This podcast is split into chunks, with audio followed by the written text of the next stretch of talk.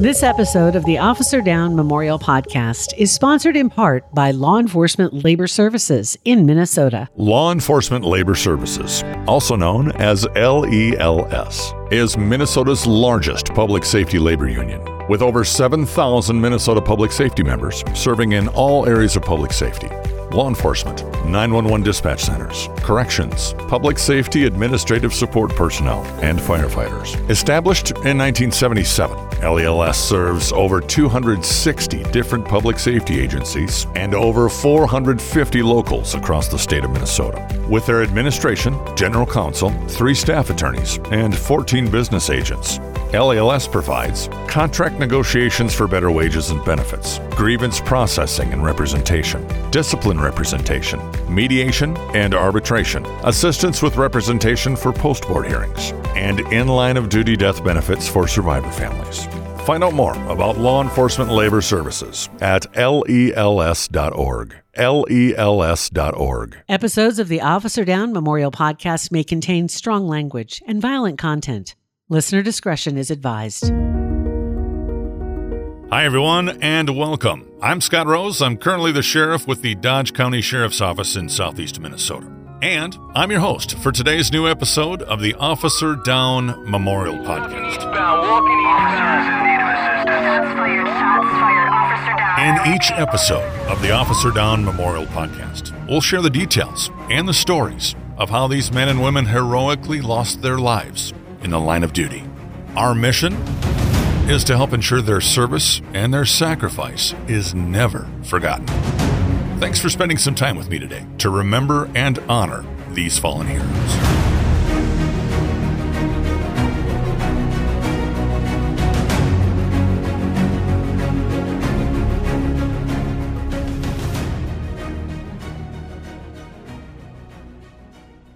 Blooming Prairie a small, typical Midwestern farming community located in southeast Minnesota.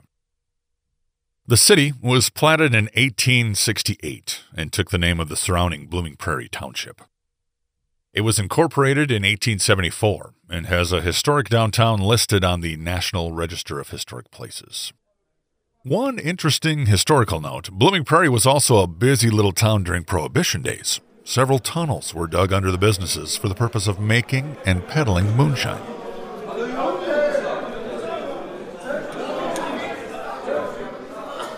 Eighteen years later, with a population of over 1,400 people, Blooming Prairie continued to prosper in southeast Minnesota.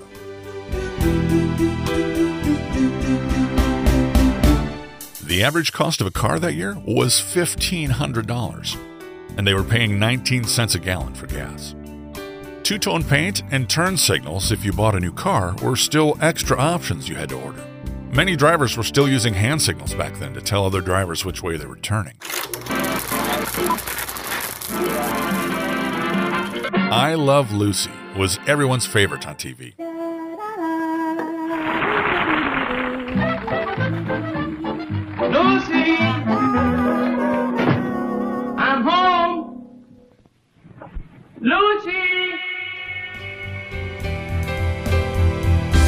Year was 1951.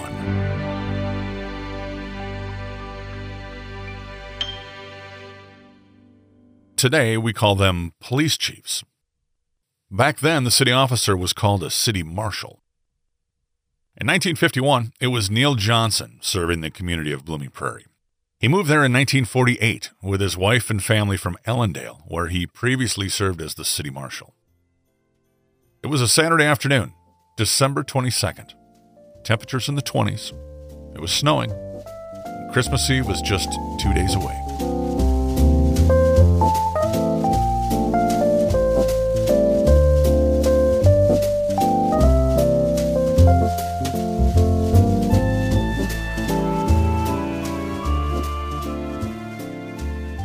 Twenty-six-year-old Thomas Underwood.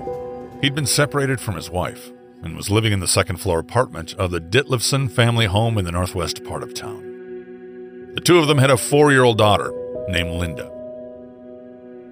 The courts had ordered Thomas to stay away from his wife and daughter. Back then, the language in these court papers were a little bit different. This order indicated he was prohibited from molesting or visiting his wife and child.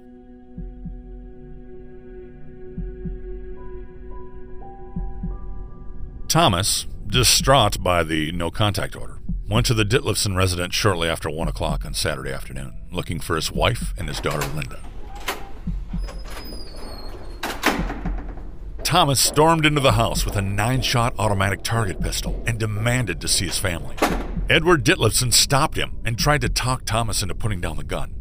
Edward promised Thomas that if he would just give him the gun, Edward would let Thomas use a downstairs room to meet his wife. While Edward was trying to negotiate with Thomas, Edward's 17 year old daughter Marion called for the marshal.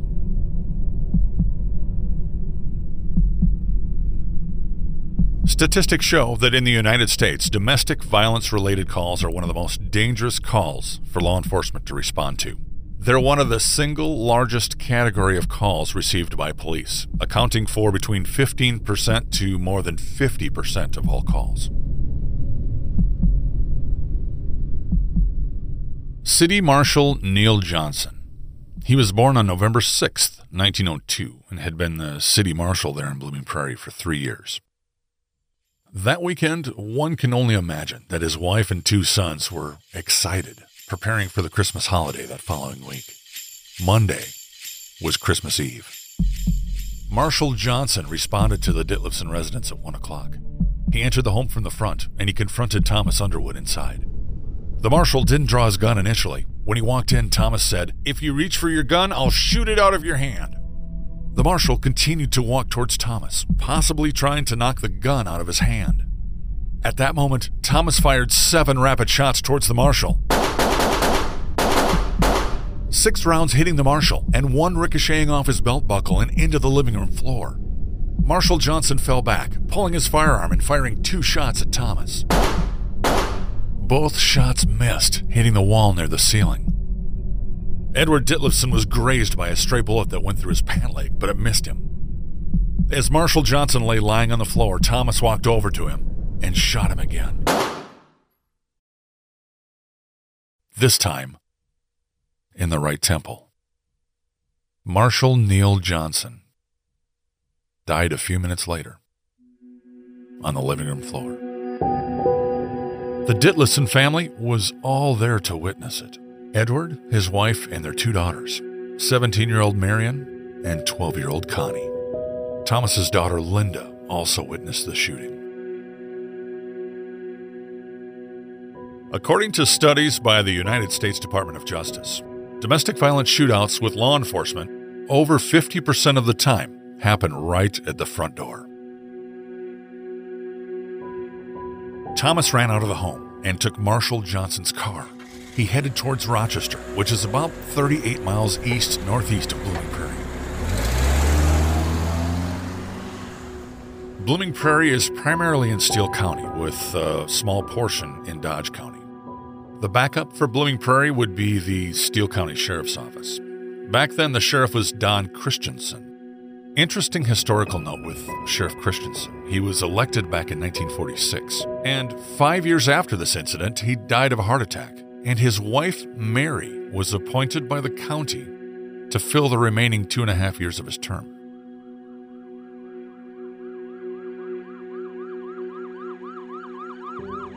Sheriff Christensen was notified of the shooting and then he responded to Blooming Prairie. He gathered help from other agencies to search for and to find Thomas Underwood. Within an hour, Thomas was located, stopped, and arrested without incident at Highway 63 and Highway 14 just south of Rochester.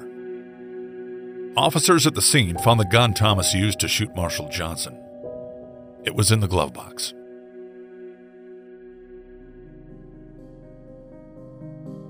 Thomas Underwood confessed to the murder of City Marshal Neil Johnson, and he was charged with first degree murder and sent to prison. Neil Johnson was 48 years old, survived by his wife Luella and two sons 21 year old Gordon and 12 year old Dale. He was buried at First Lutheran Cemetery on 115th Avenue in Dodge County. Neil Johnson is the only line of duty death recorded in Blooming Prairie. He is one of over 30 fallen heroes in southeast Minnesota that are remembered and honored every May during Police Week in Minnesota by both the Minnesota Law Enforcement Memorial Association as well as the Law Enforcement Memorial Foundation of southeast Minnesota. The foundation is currently raising funds to build a memorial in Soldiers Field Park in Rochester to honor these fallen officers. If you're interested in supporting the foundation and Minnesota law enforcement, and you'd like to donate, please check out the foundation website.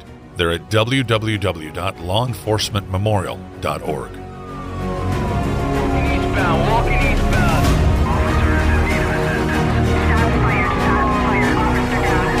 Thank you for spending the time to listen, learn about, and honor the memory of this fallen hero. Make sure you take the time to thank your local law enforcement for their service and for their sacrifice. Don't forget to thank their families too. They give up so much for our safety as well. It's up to us to help ensure the sacrifices made by these fallen heroes and by their families are never forgotten. Please share this podcast with your family and friends. Let's show these law enforcement officers and families our support. Until next time, this is the Officer Down Memorial Podcast. I'm Scott Rose. Thanks for listening.